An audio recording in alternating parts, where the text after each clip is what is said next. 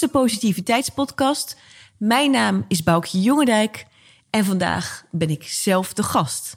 Want we hebben vandaag de rollen omgedraaid. Een hele goede vriendin van mij, Marielle van Rijswijk, heeft mij onlangs gevraagd om een gesprek met haar te hebben en om terug te blikken op het podcastjaar van de Positiviteit Podcast 2021.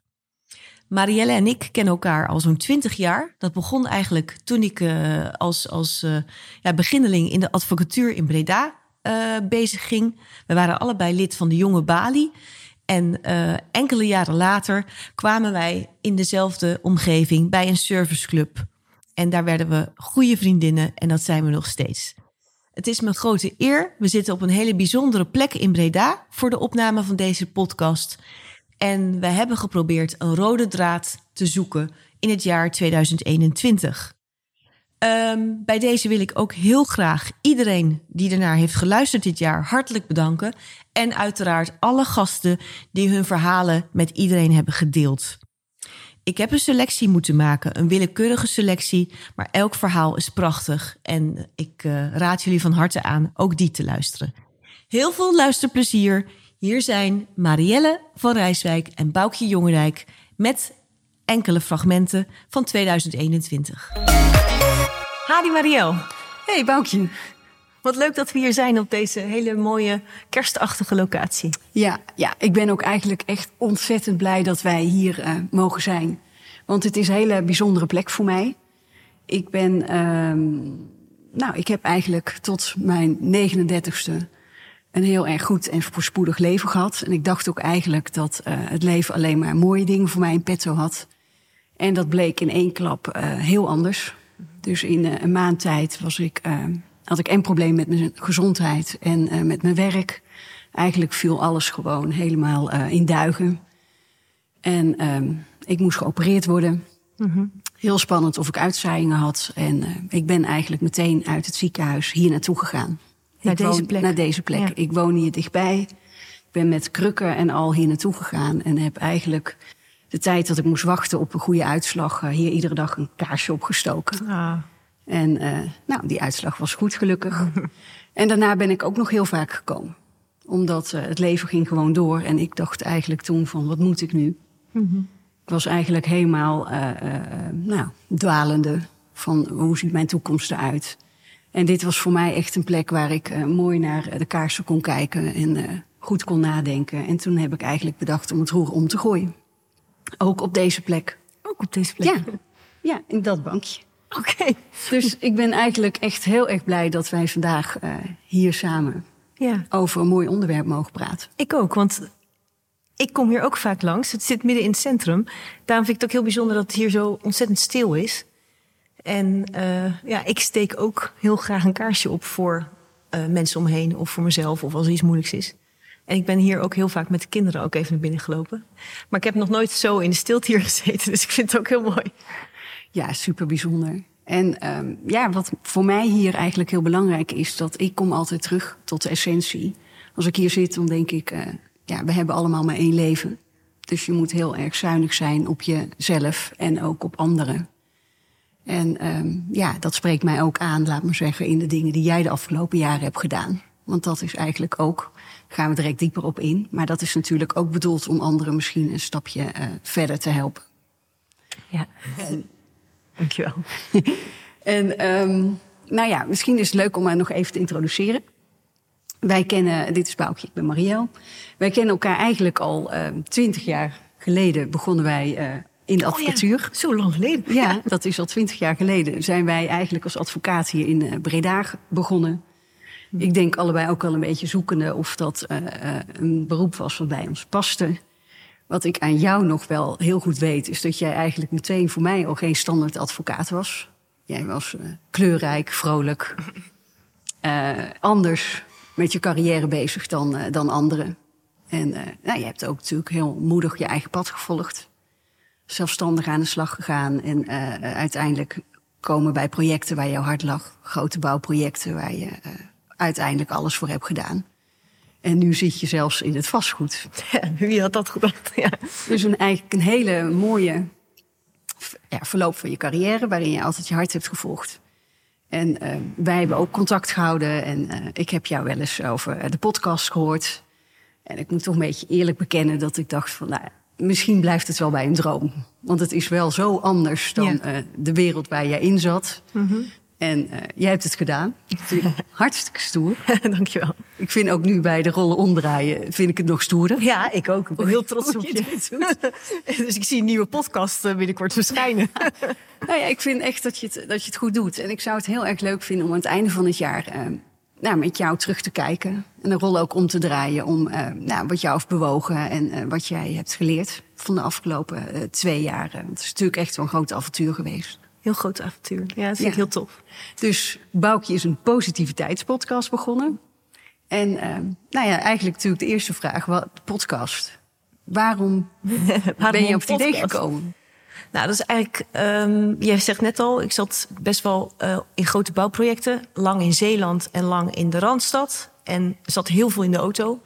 Uh, radio had ik dan na een uur, uh, had ik zat langer dan een uur in de auto. Dan wist ik ongeveer wat het volgende item ging worden. En toen kwamen we eigenlijk erbij van, oh, er zijn nu podcasts te luisteren. Dan kan je echt op, op je eigen onderwerp of dingen die je interesseren, kan je luisteren. Dus ik ben al gauw Thijs Lindhout gaan volgen. Die had een soort geluksonderzoeker met hele diverse gasten. Een uh, hele leuke buitenlander, Rich. Dat is een ultraloper. Een advocaat ook van origine, maar die is helemaal de uh, andere kant op gegaan. Dat was voor mij ook een heel inspirerend verhaal. En zo zijn er nog een paar eindbazen, Michael Pilacic. En ja, ik genoot ervan, want dan ging je even... Je zat op de weg, je zat in een hele andere wereld. En um, bij mij was er, je zei het net ook al, ik ben niet de standaard advocaat geweest. Ik heb wel mijn eigen pad gekozen, was niet altijd makkelijk. Maar het gaf altijd wel, als ik net even naar links ging... waar misschien rechts ander, uh, het gewone pad was, heeft wel altijd moeite gekost, maar heel veel voldoening gegeven. En op een gegeven moment was ik wel op een punt na best wel lang werken van uh, ja, er is meer. Ik, ik, ben best wel geïnteresseerd in lezen, in, in ja, ook spiritualiteit, andere dingen. Uh, creatief. Ik ben geen schilder, weet je, maar, maar, ik wilde iets, iets gaan doen. En ik zei wel eens gekscherend van nou ja, ik zou nog wel eens iets op tv of zo willen. Ik kreeg altijd een kick bij spreken voor gezelschappen of een speech maken. En um, nou, tegenwoordig kan je je eigen kanaal starten. Dus toen dacht ik, why not? Alleen, ja, toen was het wel een idee en daarna ook wel spannend. En mensen, ga je doen? En dat, ja, dat was wel... Uh, maar we zijn nu twee jaar verder, dus het is geweldig geweest. Ja, en hoe, hoe heb je de eerste schreden? Want je hebt het idee, heb je uh, natuurlijk gehad. Ja. Nou, toen was het volgende van uh, Podcastland was inmiddels best wel al aan het groeien. Je was niet nieuw meer, dus uh, wat is de naam? En het leuke was, uh, ja, daar heeft Vincent, mijn man, heel erg bij geholpen. Want die had op een gegeven moment een goede ingeving. Die, zei, die kwam thuis na een wandeling. Die zei, positiviteitspodcast. Klinkt goed, alliteratie. Past helemaal bij je. En toen had ik ook zoiets, ja, dat is het eigenlijk wel zo. En um, ja, ik ben eigenlijk...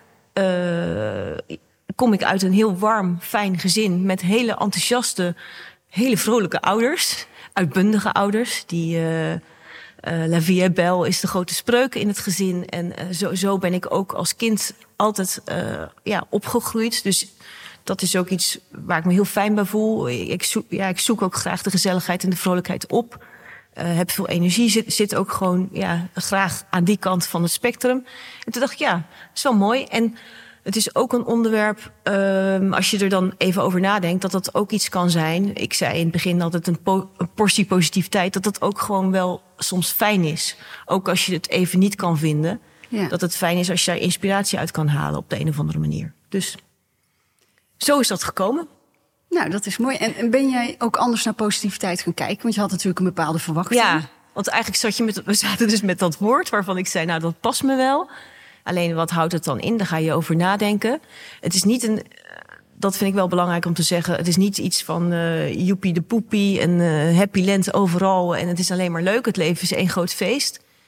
Um, ja, als je dan naar het glas kijkt van half vol en half leeg, dan is dat lege deel is er ook. En ik vind het ook belangrijk dat je. Uh, dat, dat leer je ook wel van heel veel mensen die je spreekt in, in, in de podcast. Van uh, ga dat niet negeren, want het komt keihard terug. Maar heb er oog voor. En het mooie zit erin. Uh, kies om je focus te leggen op het positieve. Kijk, bij sommige mensen gaat het dan vanzelf, maar het is ook iets wat je kan, kan toepassen. Dus dat vind ik heel belangrijk. En er is nog iemand die ik uh, ja, in dit gebied veel doet. Dat is Simon Sinek. En die heeft hele mooie boeken geschreven. En die zegt altijd van uh, search for the silver linings behind the clouds. Dus Mhm. eigenlijk bij elke wolk zit er blauwe lucht achter. Dus is er iets lastigs, is er een probleem, is daar ook wel weer altijd een sprankje hoop of een lichtpuntje te vinden. Dus dat vind ik positiviteit. En al zoekende kom je ook bij positieve psychologie. Dat is dan uh, een stroming die je dan opvalt. Als je op dat woord al gaat zoeken, dan denk je: hé, hey, hey, wat is dat? Nou ja ik, heb ja, ik weet niet veel van psychologie. De oude psychologie die gaat simpelweg uit van: nou ja, wat is er aan de hand en hoe gaan we het oplossen, het, probleem? En op een gegeven moment, uh, ik ben daar meer over gaan lezen. En dan zie je ook van, uh, dat dat een nieuwere stroming is. Het is niet in plaats van, maar het is aanvullend. Eind 20e eeuw kwam daar een Martin Seligman en die heeft ja, eigenlijk onderzocht dat iemand die opgewekt, positief, optimistisch, hoe je dat wil zeggen, in het leven staat, dat je dan nou gelukkiger, gezonder, succesvoller in principe kan zijn. En uh, die stroming die focust dus op een heleboel andere onderwerpen. Die gaat er vooral om wie ben jij en wat wil jij en waar zitten je krachten. Die kan je soms versterken en hoe kan je ook andere mensen in je omgeving versterken. En die kijken naar onderwerpen als, uh, nou ja, uh, goede dingen doen, uh, compassie hebben voor mensen, optimisme en hoop, zingeving heel belangrijk. Maar die zoeken dus allemaal onderwerpen op waar een mens zich ook gewoon ja, in kan verdiepen en, en mee aan de gang kan gaan. Dus dat vond ik, ja, daar heb ik wel heel veel van geleerd. En uh, uh, dat blijft ook wel, vind ik voor deze podcast, dus ook een item waar ik zo nu en dan wel iemand die op dat vlak iets, nou ja, echt, echt veel onderzoek heeft gedaan, dat ik dat leuk vind om die mensen uit te nodigen, zo nu en dan om echt even die wetenschap in te gaan. Ja, ja. ja want het is natuurlijk mooi, daar zullen we straks wel denk ik meer over horen. Maar is positiviteit voor iedereen weggelegd? Is het een eigenschap? Omdat jij zegt, mijn ouders zijn uitbundig, wij komen uit een vrolijke familie. Dan zit er al iets in jou. Ja. Waar misschien makkelijk is om naar uh, positieve uh, punten te kijken ja. of, of, ergens naartoe te grijpen. Ik denk dat het zeker helpt. Ik weet ook van um, um, dat het uh, best wel belangrijk is wie er om jou heen zijn. Dat is überhaupt, hè, van kijk naar de zeven mensen om je heen. En dat weerspiegelt wel een beetje hoe, wat, welke invloed dat op jouzelf heeft. Zeven mensen. Ja, of, of dat wordt wel eens gezegd van, uh, dat het heel belangrijk is, dus wie er om jou heen zijn, echt dichtbij, want die hebben invloed uh, mm-hmm. op jou. Of je dat wil of niet, dat is gewoon zo. Ja. Uh, dus omring je met uh, positieve mensen en optimisten, dan, dan gaat, dat helpt dus. Dus ik denk dat dat stukje uh, van je nest waar je vandaan komt, dat, daar heb ik dus geluk in gehad. Dat heb ik meegekregen. Maar uit onderzoeken blijkt ook dat genetica, dus dat zit dan in je genen, is 50 procent. Er is ongeveer 10 procent die omstandigheden. Dus waar word je geboren en hoe, zij, ja, hoe, hoe staat het ervoor? Hè? We zitten hier ook in Nederland. je hebt een dak boven je hoofd, noem maar op. Maar 40% is ook mindset. En dat is, dan wordt het interessant. Ja. Want in die mind, ja, in je, in je, daar, in je, daar kunnen we aan werken. Mm-hmm. En dat, dat is heel boeiend. Uh, dat is niet iets wat je van de een op de andere dag dan uh, zo huppetee uh, maar even kan doen. Mm-hmm. Maar wil je er echt mee aan de gang gaan, dan is het dus te trainen. Ja. Het is te leren. Dus je hebt 40% kun je uiteindelijk ja, kan. Ik vind dat best wel veel. Ik vind dat ook veel. En Um, we hebben het nu over positiviteit, maar dat wordt ook gezegd over geluk, over hoop. Dat er dus een deel van dat soort belangrijke nou ja, thema's, die zijn een stukje maakbaar. Ja. En ja, hoeveel dat dan, weet je, we hebben het nu over percentage, ik weet niet precies, maar alleen al was er maar 1% maakbaar. Het is, dat is interessant om te onderzoeken. Zeker als je net aan de kant zit waar je het moeilijk hebt en Ja. waar er dus behoefte is aan, aan uh, meer vrolijkheid, positiviteit.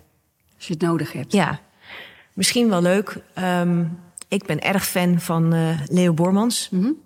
Die is eigenlijk ambassadeur uh, van levenskwaliteit en geluk. Die heeft een heleboel bekende boeken geschreven van The World Book of Hope, The World Book of Love en The World Book of Happiness. Um, nou, nog talloze andere boeken. Ik heb eentje meegenomen. Dat vond ik wel leuk, want dat stond. Uh, dat gaat over. Word optimist. Dus oh, dat is ook het werkwoord worden. Ja, van dus je kan het worden. Maar ik vond het wel leuk, als je het oké vindt, Ja. om daar een stukje uit Oh, heel graag. voor te lezen. Het is dan even. Hij, hij zegt eigenlijk: een optimist is een reiziger. Hij komt, gedreven door hoop en avontuur, in beweging. Hij stelt zich open, zoekt de positieve kracht in zichzelf en is bereid om te veranderen. Hij groeit door interactie met anderen, gaat op zoek naar de zin van het leven en slaagt erin anderen te inspireren. Hij blijft lachen en houdt met de verrekijker in de hand een duidelijk doel voor ogen. Nou, hier zitten dus een heleboel dingen in Ja. wat hij heeft onderzocht van wat items zijn. Ehm, maar het is dus ook iets wat je kan worden. En hij heeft ook ehm, eh, ja, een stukje over die maakbaarheid. En ik denk dat het leuk is. Wij hebben even al van tevoren, en je had mij uitgenodigd voor dit, wat ik, wat ik heel erg een leuke eer vind. Dat we hebben gezegd van nou, het is misschien wel leuk om te kijken naar een soort van rode draad door het jaar heen. We zitten nu in 2021, eh, einde van het jaar. Ik heb bijna alle podcasts zijn online van dit jaar. Ik heb even gezocht naar wat is een rode lijn. Een van de items is wat jij net vraagt eigenlijk van eh, kan, je er, kan je er zelf iets aan doen? Ja. Dus maakbaarheid. Ja. Misschien wel leuk om een stukje eh fragment te laten Ja. horen van Leo. Heel graag. Ja. Heel graag, ja. hoe doe ik dat nu in mijn Ja. dagelijkse leven? En dan gaat het er niet om dat je iets moet doen. Van mij moet je helemaal niks. Nee. Maar we weten in het wetenschappelijk onderzoek dat hoop een beetje maakbaar is. Dat dat een klein beetje maakbaar is. En, we hebben daar, en, en dat heeft enorm effect op ons leven, op onze gezondheid, op ons werk, op onze relaties. Mhm. Hoopvolle mensen zijn gelukkiger, leven langer, zijn succesvoller. Als je dan weet dat je dat een beetje zelf in de hand Ja, hebt, waarom zouden we dat dan niet doen? Waarom zouden Ja. we dat dan niet doen? Ja, Marielle, dit was dus eh, Leo Bormans. Die heeft het over de maakbaarheid bij hoop. Maar dat geldt dus ook voor geluk en voor eh, positiviteit. En eh, ja, ik zou zeggen, ik nodig iedereen uit om ermee aan de slag te gaan. En dat stukje maakbaarheid ook voor jezelf gewoon te gaan, gaan ontdekken. En te kijken of je er iets mee kan. Dat is natuurlijk een heel erg leuk item. Dit jaar was die maakbaarheid kwam bij meerdere mensen, gasten die we hebben gehad in de podcast voorbij. Wat me ook nog opviel, want dat is dan net een ander onderwerp, was Martine Berens. Die is eh, eigenlijk coach ehm, voor de mensen op de werkvloer, dus, dus ondernemers die eigenlijk wat meer werkgeluk willen ervaren. Daar heeft zij allerlei eh, tools voor ontwikkeld. En zij heeft zich ook behoorlijk verdiept in die positieve psychologie. En zij zegt ook op het vlak van werkgeluk is er ook weer een stukje maakbaarheid. Natuurlijk niet alles. Hè. Als jij de omgevingen, je hebt een heel eh, donker kantoor en je, je computer staat zo zitten. En nou, dat is natuurlijk, eh, maar die maakbaarheid van de mindset die speelt daar ook een rol. En zij zegt daarbij als thema's dat het dan heel belangrijk is om ehm, te kijken waar je plezier zit en je talent en de zingeving in je werk. Dus dat is misschien nog wel een mooie aanvulling op die maakbaarheid.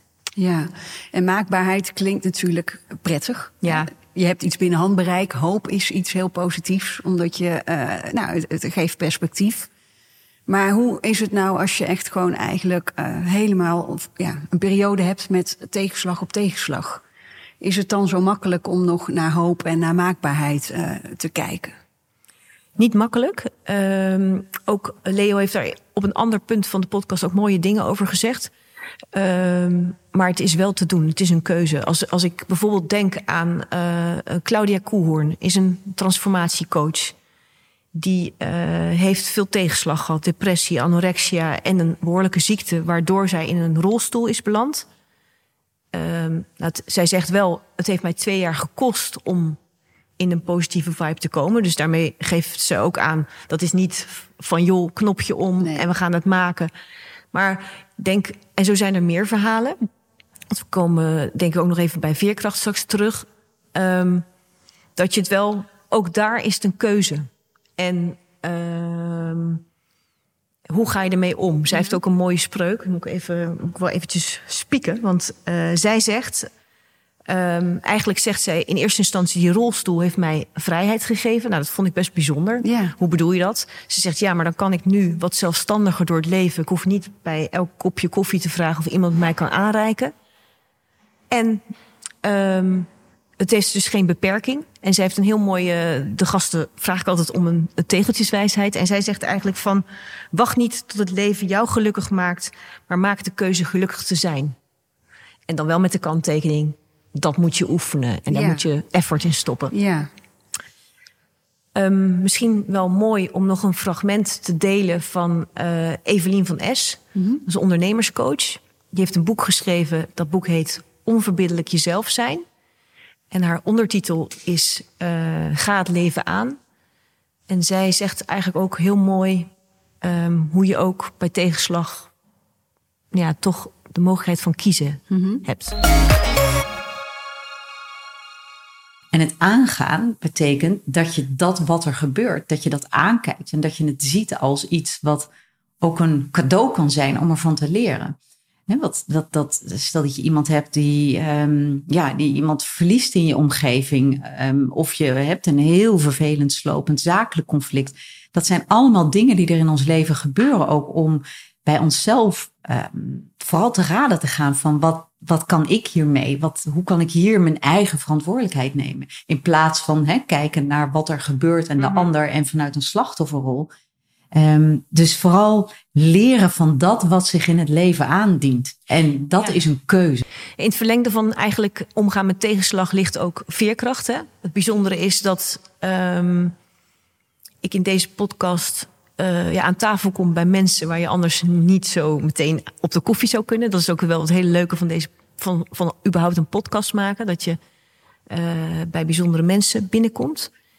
Um, en wat ik daar dit jaar heb gezien en eigenlijk ook vorig jaar, is dat er ook heel veel mensen zijn die juist met tegenslag, door heel veel veerkracht en, en eigen manieren om daarmee om te gaan, ook weer iets moois van hun leven hebben gemaakt. En dan denk ik eventjes van dit jaar denk ik aan uh, Arlette van Lint. Een, uh, een, een, een, dame die in een groot bedrijf werkte. Net voor zichzelf is begonnen, heel dapper. Maar die al een paar jaar met echt chronische rugpijn loopt. Kan niet zitten. Um, ja, dat, dat, dat klinkt, uh, chronische rugpijn klinkt rustig. Maar dat is behoorlijk beperkend in haar leven. Zij staat dus altijd, moet heel veel lopen per dag. Ik geloof iets van drie uur op een gegeven moment.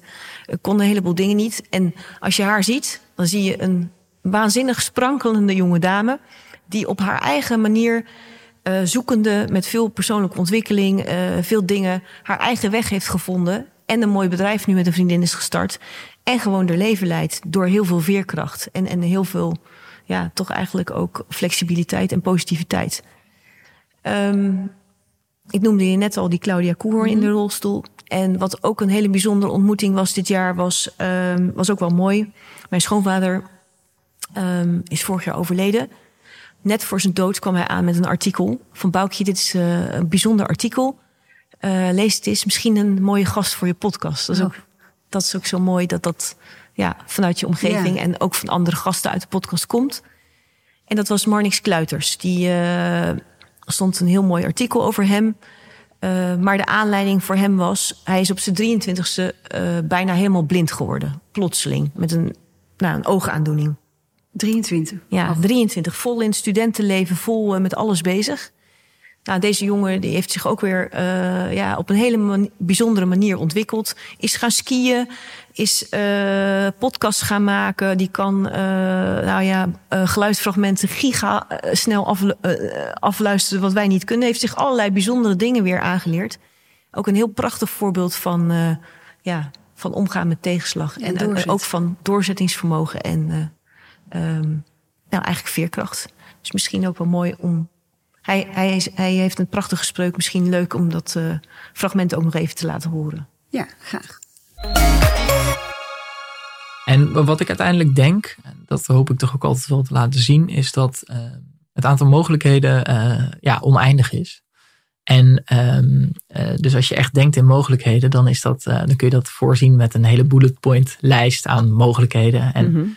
dat is voor jou een andere oneindige lijst dan voor mij. Ik denk voor elk mens ook anders. Ja. ja. dat denk ik wel. Want dan moet je ook invullen naar, naar je kwaliteiten en naar wat je leuk vindt en wat mhm. je graag doet. En uh, oneindig min 1 is natuurlijk nog steeds oneindig. Dat is interessant aan het begrip oneindigheid. En dat heb ik wel heel erg gemerkt met mijn beperking. En dat ik me daar dus ook niet laat beperken. Dus als je dat voorstelt als een hele grote oneindige rol, een wc-rol waar allerlei bullet points op staan, ja, dan is er bij mij toch wel een behoorlijk stuk van afgeknipt. Ja. Maar die is nog steeds oneindig. En als ik me gewoon blijf focussen op die mogelijkheden die er wel zijn, ja, dan kom je nog een heel eind. Er staat hier een piano in de kamer, daar ben ik drie jaar geleden mee begonnen. Uh, Wauw, ja. Uh, daarachter hangt een foto van een berg die ik nog uh, heb beklommen ah, zonder, mm -hmm. zonder zicht. wat ik ook wel heel gaaf vond om te doen. Ik ski dus nog.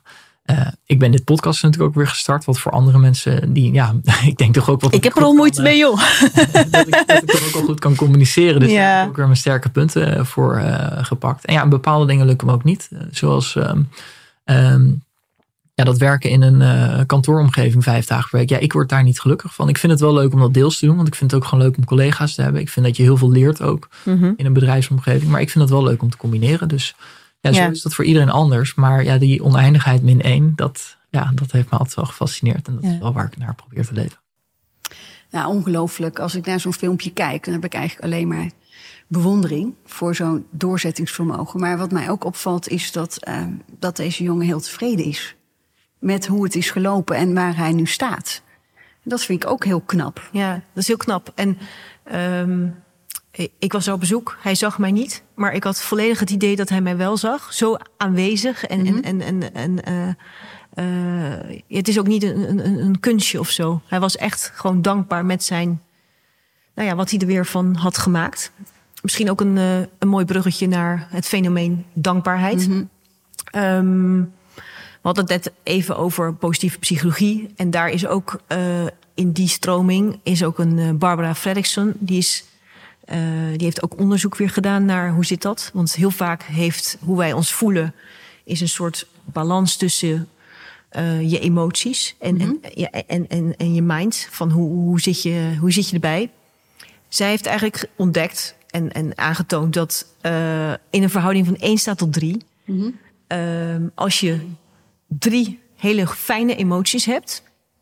Ten opzichte van één mindere. En mm -hmm. dat kan dus uh, variëren van klein tot groot. Hè? Mm -hmm. Je kan klein ongeluk hebben en groot ongeluk. Zo Marnix heeft natuurlijk iets heel heftigs meegemaakt. En zij zegt eigenlijk van... Um, als je dat maar hebt, zit je lekker in je vel. En dat klinkt nu een beetje simpel. Mm -hmm. Maar dat is ook met onderzoek wel aangetoond. En um, eigenlijk is dat ook overal voorbij gekomen in allerlei onderzoeken in de positieve psychologie. Heel veel gasten hebben dat steeds aangedragen. Dat invulling geven aan dankbaarheid, dat dat een hele belangrijke is om uh, ook, nou ja, een gelukkig, uh, tevreden, positief mens te zijn. Geluk te ervaren. Geluk te ervaren. Um, wie daar uh, als een van de beste iets over kan zeggen, is Mark Verhees. Hij is tien jaar geleden met positiviteit aan de gang gegaan. En uh, eigenlijk heeft hij net zo'n weg afgelegd als ik. Van uh, hij wilde iets anders doen, ging op zoek naar uh, een onderwerp. Dit sprak hem aan. En hij heeft ook een, mooi in de podcast uitgelegd hoe je dus invulling kan geven aan die dankbaarheid. Mm -hmm. Misschien is dit een, een goed moment daarvoor. Om even naar hem te kijken. Ja. Weet je, in Nederland zijn bijna of meer dan een miljoen mensen zitten aan de antidepressiva. En dan je denkt van in een, in een welvarend land is dat echt vreselijk veel. Ja. En de makkelijkste oplossing die daarvoor is, is om gewoon op het moment dat het goed mee gaat, gewoon elke dag stil te staan waar je dankbaar voor bent. Dit was uh, dus Mark Verhees. Uh, hij vertelt in de podcast ook nog heel mooi hoe je dat dan kan doen. Hè? Want het is, dit is een tip van invulling geven aan dankbaarheid. Uh, dat hebben ook meer mensen gezegd. Frederik Banning vorig jaar, die is ook uh, heel bekend op het onderwerp op dit onderwerp. Die heeft ook gezegd: ga elke dag drie dingen opschrijven waar je dankbaar voor bent. En ik dacht eerst van, nou ja, dat is net zoiets als een dagboek of zo. Maar ik zie het overal voorbij komen. En um, Mark die zegt dan ook van, uh, nou dat is hij dan gaan doen. Hij is dat op gaan schrijven en hij besprak dat dan nog met zijn vrouw. En uh, ja, dan heb je op een gegeven moment, als je dat dus doet, heb je een, een boekje uh, of een schriftje waarin dus nou ja, over het jaar heen, of neem een half jaar, maar dan heb je gewoon 150 keer, als je een half jaar hebt, keer drie, heb je gewoon een prachtige verzameling van goede momenten. En het leuke daarvan is, is ook als je zoiets uh, kleins doet, het kost niet heel veel tijd. Het heeft best wel veel impact. Hè? Als je dus denkt aan die verhouding van 1 tot 3. Mm -hmm. En als je eens een keer echt slecht erbij zit, kan je ook zeggen van joh, kijk nog eens even lekker in mijn boekje. Ja. En daar is dan ook nog bij gebleken dat als je um, zelf er iets aan hebt gedaan. Dus als je zegt van nou, ik ga vandaag eh, met jou appeltaart eten. En ik schrijf dat op. Of ik zeg, nou, ik heb zo'n fijn gesprek met Marielle vandaag. Um, dat het dan ook nog belangrijk is, is ofwel eh, dat je in bent gegaan op de uitnodiging. Dus dat je zelf ook nog een inbreng hebt gehad aan dat stukje geluk of Ja. dankbaarheid wat je hebt gedaan. Ja. Dus het is eigenlijk vrij easy, maar een hele ja, een tip die overal eh, terugkomt. Dus wellicht leuk. Nou, ik, ik doe het al. ik ben uiteindelijk naar vijf gegaan per dag. Zo. Ja, het heeft eh, eh, iemand mij aangeraden en eh, het werkt. Ja. Ik moet zeggen dat, dat juist als het heel goed gaat, hè, hele leuke dagen, dat je het dan wat minder snel doet. Op de een of andere manier vliegt het Oh ja. dan voorbij, de dagen. En dan op een gegeven moment, als je weer echt een dag hebt waarin een aantal dingen tegenvallen, dan kom je weer met je boekje. Ja. En dan denk je van, nou, nu moet ik inderdaad, misschien dan zelf aangevoeld, iets tegenover zetten. Oké. Dan ga ik nu toch kijken, de zon schijnt. en, eh, Dan ga je echt op zoek. fijn gesprek gehad. Ja, dat soort dingen. Maar ehm, dat is wat, wat, wat ik doe. Ik ben natuurlijk eigenlijk ook heel benieuwd wat jij doet. Want jij rijdt heel Nederland door. Jij hebt allerlei mensen met wie je hele mooie gesprekken hebt. En dan ga je ook weer terug natuurlijk in de auto en eh, naar huis. En pas jij dan al alles wat jij allemaal te horen krijgt... heb je dan meteen het idee van, dan ga ik meteen toepassen? Nee, nee, nee. Nee, ik ben altijd helemaal hyper daarna. Want ik vind het gewoon echt Ja. altijd helemaal gaaf. Dat is, eh, we zitten nu op ergens eh, 47 of 48ste podcast. Maar ik heb bij elke keer, dan heb ik echt zo yes. Alsof ik eh, nou, jarig ben of zo. Oh, leuk. En ehm, ehm, het leuke is ook van wat ik al, altijd had gehoopt. Ik hou heel erg van het lezen en die verhalen. En dat was wel leuk. Eh, ik hoorde laatst nog van eh, dat Einstein schijnt gezegd te hebben dat de wereld niet bestaat uit atomen, maar uit verhalen. En ik ben ook helemaal gek op verhalen. Maar echt, het gave is van ook dit. Iedereen, echt iedereen. Want ik heb nu natuurlijk wel ook gezocht bij wat bij positiviteit Ja. past. Maar eigenlijk heeft iedereen een heel mooi verhaal. Ja, En ehm, ik ga dan altijd heel blij naar huis, want je hebt een prachtig verhaal gehoord. Je hebt iemand ontmoet. Ehm, vaak blijft het een leuk contact. Eh, ik hoop dan altijd dat je vervolgens iets hebt gemaakt waar mensen zich in herkennen. Of al herkent één iemand zich erin. Want die verhalen die verbinden weer andere mensen, eh, geven mensen weer een idee. Of iemand geeft het aan een vriend die zegt van nou ja, misschien eh, kan jij er iets uithalen. Maar het versterkt en verbindt. En, ja. Dus ik ga altijd eigenlijk eh, heel blij naar huis. Maar jouw vraag was, doe je het allemaal? Nou, ik heb vorig jaar wel bijvoorbeeld met die koude training was vorig jaar echt een item wat overal toevallig terugkwam. Dus dat eh, kon ik niet laten schieten. ik heb je gezien. Ja. en zo zijn er nog een heleboel dingen. Maar ja, je gaat toch ook op weg naar. Ja, je bent ook gewoon aan het leven en het is druk en je doet je ding. En je zoekt ook gewoon de pareltjes die voor jou van toepassing zijn. Ja, maar ik kan me ook voorstellen, jij hebt gesprekken eh, met mensen die toch vaak eh, een mom- een kantelpunt hebben. Een moment waarin het even niet goed ging Ja. en vervolgens andere keuzes hebben gemaakt. Ja, je hebt twee eh, hele leuke eh, jonge dochters, mooie meiden. Heb jij nou af en toe het idee van ik wil ze nu veel meegeven, zodat ze nooit een kantelpunt meemaken?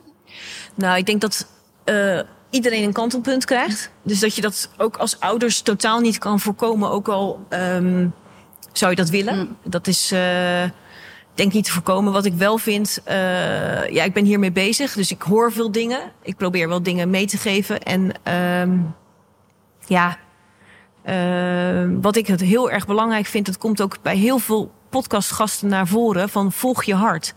Ik zeg dan altijd, eh, dat klopt altijd. Dat hebben we ook in de keuken Ja. hangen. En ehm, ja, droom. eh volg je droom en, en droom groot. En ik vind school belangrijk. Maar ik vind eigenlijk het hele spectrum eromheen. Alle dingen eh, waar zij heel gelukkig van worden. Dat ze net zo'n gevoel hebben. Dat, er- wat ik heb als ik een podcast heb gehad of, of heb. Eh, als zij gaan dansen, dan zie ik die kopjes helemaal eh, zo. En ga dat achterna. En, Ja. en, en blijf, laat het niet bij dromen zijn, maar ga er ook achteraan. Dus, dus ja, eh, dat, Mooi dat, dat is wel zo. Ook voor mij, iets ouder meisje. en ehm, nou, je hebt dus veel mensen gesproken. Eh, hebt hoop hebben we gehad, maakbaarheid, eh, eh, keuzes. Ja, even kijken. Ik heb een, een, eh, misschien is het ook nog wel mooi. We hebben dit jaar veel mensen gehad die iets zeiden dat ze ehm, lessen hadden gehaald uit de natuur Ah, of, ja. of van wilde dieren. Ja, Ehm, we hebben ehm Evelien van der Walbaker, daar wil ik straks graag nog een fragment van laten horen. Die heeft een boekje geschreven, Zoals een boom. En zij heeft eigenlijk een hele simpele, prachtige metafoor eh, ontdekt om eh, korte inzicht, ja, eh, inzicht te geven in je leven. Of hoe je jezelf dus ook kan beschouwen door naar een boom te kijken. Nou, dan kijk je ook op een andere manier naar een boom. Ik heb ook Marieke uh, van de Buizen uh, in de podcast gehad. En zij is natuurcoach. En ik ken dat eigenlijk niet, maar zij neemt mensen mee naar buiten. En gebruikt dus niet alleen een boom, maar Mhm. ook een boom. De, eigenlijk de hele natuur als een soort spiegel van... Nou, dat je je ergens in kan herkennen en dat je daarmee aan de gang kan gaan. Ik ben ook met een wandeling met haar meegegaan. Dat is ook heel bijzonder. Moesten we heel rustig lopen. En ja, dan leer je weer op een andere manier ook naar het bos kijken en dat soort dingen. En we hebben dit jaar gehad ehm, Martine eh, van der Zijl. Ehm, en die heeft een boek geschreven over wilde dieren. Zij heeft eigenlijk onderzocht van eh, wat zij. Zij is ehm, eh, veearts geweest in Nederland en ook in Afrika en in Gabon heeft ze ook wilde dierenarts geweest. En zij heeft daar een hele tijd gezeten. heeft echt tussen die wilde dieren geleefd. En heeft daar heel veel lessen van geleerd. En dat is ook een heel mooi boek, eh, maar ook een, een mooi verhaal van haar. Van kijk naar de wilde dieren, we lijken er heel erg op, zegt zij. En wat kunnen we daar voor lessen uithalen? Dus dat is niet alleen een boek over eh, wat zij daar voor avonturen heeft, maar ook over verbinding, over liefde en dat soort dingen. Dus misschien leuk om eerst eventjes naar het fragment van Ja. de, de bomen te luisteren. En vervolgens eh, een ander onderwerp, de wilde dieren, nog eens eventjes eh, te, laten, nou ja, te laten luisteren. Ik ben benieuwd. Ja? Het mooiste van een boom en natuurlijk van alles in de natuur is het oordeelt niet. Ja. Het oordeelt nooit. Dat, dat, is, dat is echt een, een soort van spook wat wij in ons hoofd hebben gehaald. Dat we moeten meten en dingen langs elkaar, hè, langs een meetlat moeten leggen. Dan krijg je dus goed en slecht. En eh, een hond doet dat trouwens ook hoor. Die oordeelt niet. Die is gewoon. goed, hè? Ja. En eh, er zijn natuurlijk eindeloos veel onderzoeken die bewijzen dat mensen die in een ziekenhuis liggen naar het groen kijken sneller genezen dan wanneer ze naar de blauwe lucht of een stenen muur moeten kijken. Eh, f- joh, eh, ga de natuur in. Hè, voor mensen die het heel erg eh, druk in hoofd hebben bijvoorbeeld. Al die adviezen zijn natuurlijk legio. Wat de natuur doet, of een boom doet, is die nodigt je uit, net als je allerbeste vriend, om jezelf te zijn. En als je jezelf bent, dan probeer je dus niet iets te zijn wat je niet bent. Dan, dan, dan ben je niet hè, jezelf eh, anders aan het uitdrukken dan je zou hè, willen. En dat doet de natuur, die nodigt je uit. Net als dus die, hè, die beste vriend waar we het net over hadden. Die nodigt je uit om jezelf te zijn. Met al je imperfecties en al je... En dat is eigenlijk ook een oordeel, hoor, maar met al je rimpels en je, je, je dingen die je met voortschrijdend inzicht misschien anders had willen doen. En die boom, als je goed kijkt, is die ook maar gewoon gekreukt en gedeukt en gepokt en gemazeld. En die is ook niet flawless eh, eh, tot stand gekomen. En dat is juist het mooie ervan. En die boom laat jou dus zien, joh, kijk. Ik ben mezelf. Jij mag ook jezelf zijn. Ik ben precies goed genoeg. Jij bent ook precies goed genoeg. Nou, als we nog even terugblikken op het eh, afgelopen jaar. We kunnen uiteraard niet alles behandelen vandaag, niet elke gast en niet elk onderwerp. Maar wat ook veel naar voren kwam, was ehm, dat het belangrijk is om een positief zelfbeeld te hebben. Dat geldt voor jezelf om je goed te voelen, maar ook ehm, is het een, ja, een belangrijk uitgangspunt in de relaties met anderen. Als je vriendschappen wil aangaan of der- dat soort dingen. Ehm, helemaal in het begin van het jaar hadden we Marieke Swinkels. En die eh, had een boek geschreven. Eh 40 dagen liefde voor jezelf. Dat is dan weer net een andere, eh, die, ja, andere kijk erop. Maar het gaat ook over een positief zelfbeeld. En een prachtig verhaal en een prachtig boek is van eh, Paul Lomans. Hij is zenmonnik. Dit is zijn derde boek. Hij is voor de tweede keer in de podcast. Hele, ja, ik vind het een hele bijzondere man. En hij heeft, ehm, hij zegt eigenlijk het ehm, positief zelfbeeld is het uitgangspunt. Misschien mooi om nog even naar hem te luisteren. Ik ben benieuwd.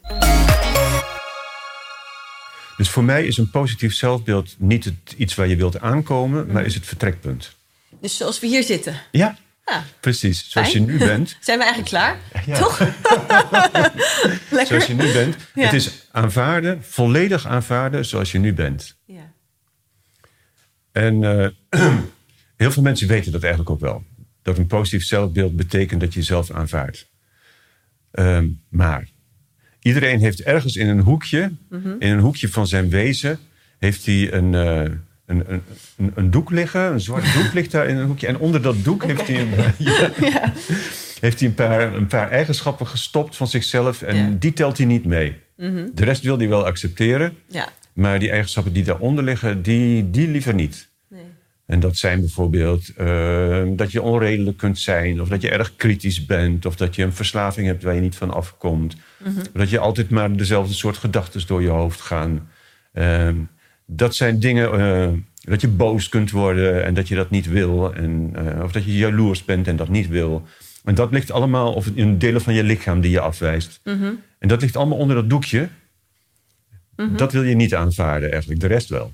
Ja, de, de, de uitdaging is dus je ook die, die, die deken weg te trekken. En je te bevrienden met wat daaronder ligt.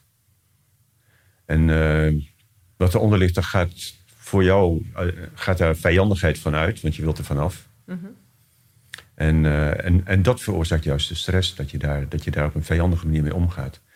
Nou, dat is eigenlijk ook weer een ontzettend bijzonder fragment. En ook ehm, nou, apart en leerzaam dat een zenmonnik eigenlijk ook met deze problematiek worstelt. Ja. En ook bedacht heeft om daar uiteindelijk mensen in te helpen. Ja, dat is heel mooi. Want eigenlijk zegt hij, iedereen worstelt ermee. Want iedereen ehm, wil bij de groep horen. Maar vaak is er ook het gevoel van eh, niet goed genoeg zijn. Of verlaten worden door die groep. Dat zit daar dan als een soort angst aan ten grondslag. En hij zegt, nou, dat is niet nodig, want je bent al goed zoals je bent. Ja, Dus het is eigenlijk wel een heel, eh, heleboel mensen, dat ze- vertelde hij ook mooi, van ja, daar worden mensen rustig van. Als je dat aanneemt en er- je gelooft daarin en je gaat daarnaar gedragen, dan ja, dat geeft een hoop rust, denk ik. dus je, ont- je omarmt eigenlijk wat er onder het dekentje eh, eh, verborgen zit. Dat hou je er gewoon lekker bij. Ja. hij heeft dan ook nog misschien wel ter toelichting twee sleutels. Heeft hij ontworpen. Hij geeft in het boek twee sleutels aan de mensen. En de eerste sleutel is om wat er onder dat dekentje is, dus niet te negeren, want dan gaat het ook aandacht vragen. Maar hij zegt eigenlijk, dan moet je liefdevol observeren, gewoon voorbij laten gaan. En dan wordt het ook steeds minder aanwezig. En hij heeft een, een tool van krachtspreuken. Als je dan nieuw gedrag wil inzetten om nou ja, daarmee aan de gang te gaan. Dus van bijvoorbeeld eh, in dit geval, ik heb vertrouwen. Zegt hij dan, dan kan je dus elke dag dat tegen jezelf zeggen. Ik heb vertrouwen. En hij zegt, hij komt uit de, toneelwereld. Hij zegt, nog krachtiger is om dan ook een pose daarbij aan te eh, nemen. Waarin je dus ook zegt, ja, je, van ik heb vertrouwen. Of iets wat, wat bij je past. Dus dat zijn dan zijn sleutels. En ik denk dat dat eh, hele simpele, prachtige tools zijn om, nou ja, weer mensen te kunnen helpen. Dus de tip is om iedere ochtend zo op te staan. Precies. Yeah! Ga ik doen. Ja. Vanaf morgen. Even kijken, wat hebben we nog meer? We zitten nog even te denken van wat misschien ook leuk is. Ehm, ik zei het net al, als ik eh, naar de podcast ga, dan ehm, vind ik het altijd toch een beetje uit mijn comfortzone gaan. Het is niet zoiets van, eh, nou dat doen we even. Inmiddels is het wel gewoon eh, meer habit geworden, maar eh, het voelt nog altijd spannend. Dat vind ik ook leuk om dat te merken. En daarna zei ik je van ik voel me zo fijn Ja. van als ik dat heb gedaan. Nou, hetzelfde is als je in een koud zwembad springt in de winter. Dan denk je, oh, dan gaan we helemaal uit mijn comfortzone. Maar het is wel heerlijk. Nou, een heleboel mensen eh, in de podcast gaan ook waanzinnig uit hun comfortzone. Ik heb dit jaar eh, ehm, ook op het vlak van sport twee bijzondere mensen gesproken. Wilco van Rooyen, die heeft ehm, als eerste Nederlander de Seven Sim- Summits beklommen. En Dat zijn de zeven hoogste bergen van de wereld. En dan heeft hij dat nog even zonder zuurstof gedaan. Oh. Hij heeft een, eh, een hele beroemde, beruchte beklimming op de K2 gehad. En dat is ook een aantal klimmers destijds fataal geweest. Hij heeft het overleefd. In dezelfde klim. Ja, in dezelfde klim. Hij heeft daar ook een mooi boek over geschreven in 2014. En ik vind het wel ja, boeiend om dat stukje, dat gaat ook, dat stukje wat ik graag wil laten horen, gaat wel over dat spannende moment van dat hij alleen is, de touwen zijn gebroken, hij is zijn maatjes ook kwijt. Eh, nou, heel heftig hoe hij daarmee om is gegaan. Het is een wonder dat hij überhaupt heeft overleefd. Kijk, toen het donker was, wist ik natuurlijk wel van ik kan nu niet naar beneden. En dan ga je dommelen. En dat is dan ook weer ervaring. Hè? Want die bivaks heb ik in de Alpen natuurlijk ook wel meegemaakt. En hoe slecht je het ook hebt, hoe koud je het ook hebt. Op een gegeven moment, joh, je bent niet meer bezig met die voeten. Je bent niet meer bezig met de kou. in- Je bent niet, je- je- het enige wat je voelt is pijn in je keel om- omdat, omdat het zo droog is. Ja. Maar dan stop je wat sneeuw in je mond en dan wordt het alleen maar erger. Dus dat is ook geen oplossing. Maar om er aan te geven, daar kom je wel doorheen. Zolang je maar hoop blijft houden dat, dat en nog een soort van. Kijk, ik heb, Ja. ik heb altijd gezegd. Op het moment dat wij niet, geen oplossing zien. Wil niet zeggen dat er geen oplossing is. Er, is, er zijn altijd Maar oplossingen. je hoeft hem ook niet altijd te weten. Nee, en wij zien hem soms niet. Maar Ja. geef het dan de tijd. En ik zeg wel eens, ja, dat klinkt een beetje zweverig, maar gooi het in de lucht, hè, in de kosmos. En als het, ja, de, de, de, het universum bepaalt. En, en bij mij is dan het dubbeltje de goede kant op gegaan. Maar mijn vrouw weet ook wel hoe, hoe, hoe, hoe verdrietig het natuurlijk ook is. Dat als het dubbeltje de andere kant was opgegaan. Ik deed wel die dingen die ik het meest, het liefste deed. Ja, want dat is natuurlijk ook, dat zal je vaak eh, ook wel krijgen met zo'n sport van waarom doe je dit terwijl je een gezin hebt of zo. Ja. Maar Nou ja, heel simpel. daarvan zeg je van ja, dit, dit, is, mijn, dit is mijn passie. En, eh, Ja, mijn passie. Maar weet je, passie is zo belangrijk in het leven. Ja. Mhm. Weet je, als je gepassioneerd door het leven gaat. hè, Ik had het in het begin ook al een beetje over die muzikant of, of, of die kunstenaar. Ik zeg wel eens, gepassioneerde mensen maken, maken slachtoffers, om het zo maar te zeggen. Want je, moet er maar, je zult er maar mee samen mee moeten leven. Maar aan de andere kant, ja, weet je, je wil, je wil wel een voorbeeld zijn. En ik, met, met, met alles wat ik doe, hoop ik gewoon een bepaald voorbeeld ook voor mijn zoon te zijn. En ik ben ervan overtuigd dat hij meer heeft aan een vader die leeft vanuit zijn kracht, vanuit zijn, zijn exploratie, zijn, zijn creativiteit, dan een vader die zegt: Hé, hey, ik ben nu papa geworden, nu blijf ik thuis. ik ga en in een gouden kooi zitten. En, ja, want, en dan is de Ja. volgende vraag: tot hoe lang moet ik dan thuis blijven? Hè, want hij gaat Ja. op een gegeven moment het huis uit. Ja, maar hoe gaat het ook inmiddels met jou? Dat Ja, is ook een goede oh, vraag misschien. En dan, maar, nou, en nou wordt het een draak van een zoon die, die, die helemaal geen invloed meer eh, Nee. op hebt. Hè? En een draak van de vader. En, dan heb, heb ik mezelf. Dat, dat, Ja. weet je, uiteindelijk is het hoogste treden hè, in, in, in, in, in, met het Pavlov. eh, Hè, Mhm. Zegt toch ook van het gaat om zelfontwikkeling. Ja, zelfontwikkeling, dat is in de liefde ook niet altijd even makkelijk. Want dat betekent ook dat je af en toe afscheid moet nemen. Maar we weten allemaal dat, dat uiteindelijk in je leven dat er een moment komt dat we afscheid moeten nemen. Maar hoe fijn is het als je dan weer terug kunt komen, waarbij je een soort van nou ja, getransformeerd bent, om dan maar te- hè, waarop je dan weer heel veel energie hebt, wat je kunt geven en dat je zegt, jongen, doe alles wat er in je vermogen ligt om aan je eigen geluk te werken. En misschien aansluitend daaraan eh, is het denk ik mooi om eh, nog een fragment te laten horen van een hele leuke dame die vlakbij hem woont. Dat is Bela Evers. En zij heeft met twee andere dames in een roeibootje 54 dagen over de Atlantische Oceaan geroeid om in een race mee te doen. En eh, ja, zij was nog helemaal niet zo lang aan het roeien, maar die is dus ook giga uit de comfortzone gegaan. En eh, ja, deze mensen hebben hun hart gevolgd, hebben hun drijfveer opgepakt en zijn ermee aan de gang gegaan. En eh, ja, vertellen ons ook hoe belangrijk dat is. En ik vind dat wel ja, heel mooi om nog even te delen. Ja. Als je nieuwsgierig bent over iets, gewoon even opzoeken. Zoek de grens op van ja, ik wil meer leren, weten. En laat de, eigenlijk, de, vertaal eigenlijk angst naar nieuwsgierigheid. Ehm, En dan gaat je wereld ietsjes opener worden daardoor. Wel, voor mij heeft dat wel gewerkt. En ehm, ja, en go met dat flow en dat energie. Als je iets wilt bereiken, gewoon Ja. even blijf me nieuwsgierig. Blijf me gewoon doen en gewoon voor gaan. Ja, en durf ook gaan. uit je Ja, comfortzone te Ja. stappen. Dat is het. En dan uiteindelijk leidt het naar iets wat iets groter is dan jezelf. Ja, dat is prachtig. En, eh, dus, en je kan veel meer. En dat weet je ook Ja. alleen maar als je het ook durft te doen. Ja, durf te doen, durf, Ja. te, eh, durf een beetje ook nieuwsgierig te zijn om, om te leren. En te leren wat het doet aan, ja, met je. Omdat wij kunnen veel dingen bepalen vooraf. Van ik kan niet, ik, ik durf het niet of ik vind het te eng. Maar Ja. je weet het niet. Het is allemaal, allemaal aannames. Ik zie alles wat we denken, het is of een aanname of moet ik op, op feit gebaseerd worden. Dus dat, dat begrijp ik wel. Ehm, en het is een proces om een beetje los te laten. Ja, misschien klinkt het wel blasé, maar Nee hoor. Maar daar wil ik wel proberen te geven van... Je kan meer en hoe, hoe klein of hoe groot dat, dat stap is, dat maakt niet uit. Maar blijf nieuwsgierig en blijf gewoon proberen en durven doen. Dan hadden we net Wilco en die, eh, die heeft eigenlijk altijd hoop gehouden. Ook al waren de omstandigheden zo eh, bar en boos. En hij zegt ook, er is iets, eigenlijk iets groters wat me op de been heeft gehouden. Dus hij Zijn passie. zijn passie en ook een stuk spiritualiteit. Met, met die verbinding met zijn zoon ook.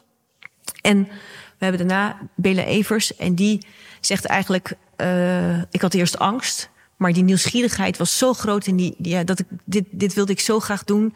En die is het gewoon gaan doen. En ze zegt, ja, je kan dus veel meer dan je denkt. En dat, ja, dat is een mooie boodschap voor iedereen, denk ik. Heel inspirerend. Ja. Nou, wij zitten nu natuurlijk um, eigenlijk in een hele roerige tijd. Uh, ingewikkelde tijd ook. We hebben een, een pandemie met beperkingen. We hebben uh, klimaatissues. Uh, mensen hebben heel kort lontje. Ehm, respect is soms ook ver te zoeken als je kijkt naar de politie en ambulancepersoneel. Dus er is heel veel aan de, aan de hand in de wereld. En uh, ja, het zou zo mooi zijn. We gaan het einde van het jaar toe. Uh, kerst komt eraan. We zitten in de adventtijd. Iedere uh, week een extra kaarsje op weg naar het licht. Licht is natuurlijk hoop. En ehm, ja, hoop is misschien wel de sleutel tot wat meer rust in de maatschappij. Ja, wie daar, ehm, ja, ik vertelde net al dat Leo Bormans heeft die mooie boeken over hoop geschreven. En misschien is het dan ook wel passend om nog uh, tenslotte een fragmentje over hoop en optimisme van hem te laten horen. Dat is een mooie afsluiting. Hoop is een keuze en het is bovendien, uh, werkt het als een virus, bijzonder besmettelijk. Hoopvolle mensen willen namelijk altijd hoop doorgeven aan anderen. Ik gaf mhm. gisteren een lezing in Brussel mhm. en er kwam een mevrouw binnen met een, met een rolstoel, maar die lag daar half in. Die was 54 jaar en, en ligt al haar hele leven in een rolstoel. Haar hele mhm. leven, zo geboren. Maar ze had niks aan haar hersenen, ze had gewoon iets aan de spieren. Iets wat fout gegaan is met de, met de geboorte. Dus ze is al heel haar leven ligt die mevrouw in een rolstoel. En ze kwam naar mijn lezing over hoop. Weet je waarom? Omdat er iemand in haar zorgcentrum aan het doodgaan was. Mm. En, en, en week na week achteruit ging. Maar ik wil hem nog één boek geven over hoop, zei ze. Ah. En daar kom ik voor. En dat is nu net wat zo mensen doen. Dan denk je, oh, die zitten, wat een ellende hebben die mensen al meegemaakt. En toch, toch, toch. Laten die, komen die naar een lees en willen ze nog een cadeau doen aan iemand anders die er nog erger aan toe is dan zij. Wat ik, uh, we hebben natuurlijk een aantal hele mooie uh, fragmenten gezien. Ook uh, mooie gesprekken die jij met iedereen hebt gevoerd. Uh, je hebt nu uh, een reis van twee jaar achter de rug. Wat ik ook heel leuk vind, is dat jij eigenlijk bij iedere spreker een, een tegeltje hebt gemaakt. Met een spreuk die past bij de spreker. En ehm, ja, stel je voor dat er een tegeltje voor Boukje gemaakt moet worden. Wat nou, zou daarop staan? Dat weet ik wel. Oh.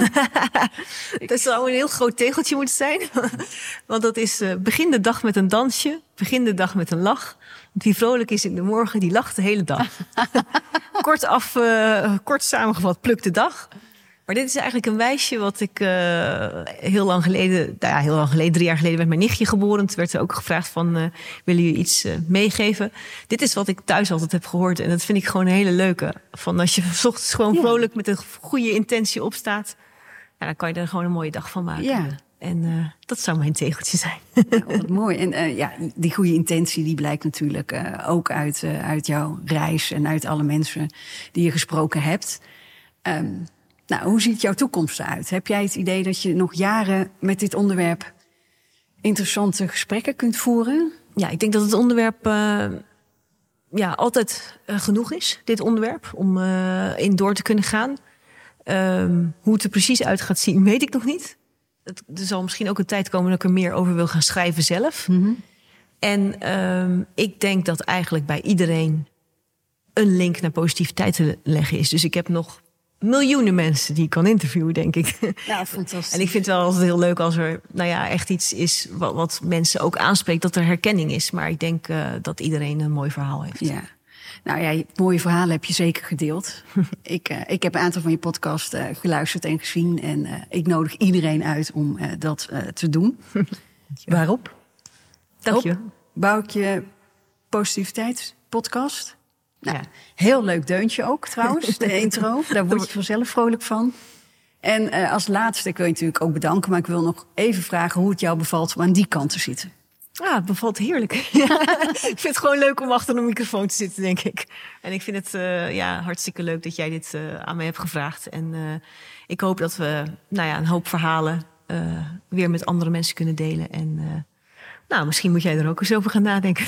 Nou, ik vond het heel spannend. En ik vind eigenlijk dat jij het veel beter doet. Maar uh, ik ben super blij dat je uh, mee wilde werken. Dat we op deze plek samen Ja, hier heel konden mooi. zitten. En uh, de knuffel volgt zo meteen. Corona laat nog even die knuffel op zich wachten. Maar ik wil jou en ook Vincent heel hartelijk bedanken. Heel graag gedaan, dankjewel.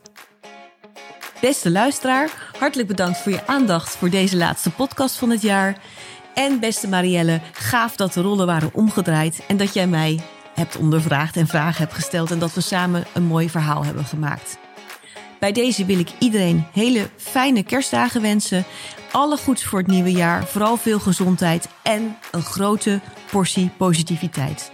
Tot ziens!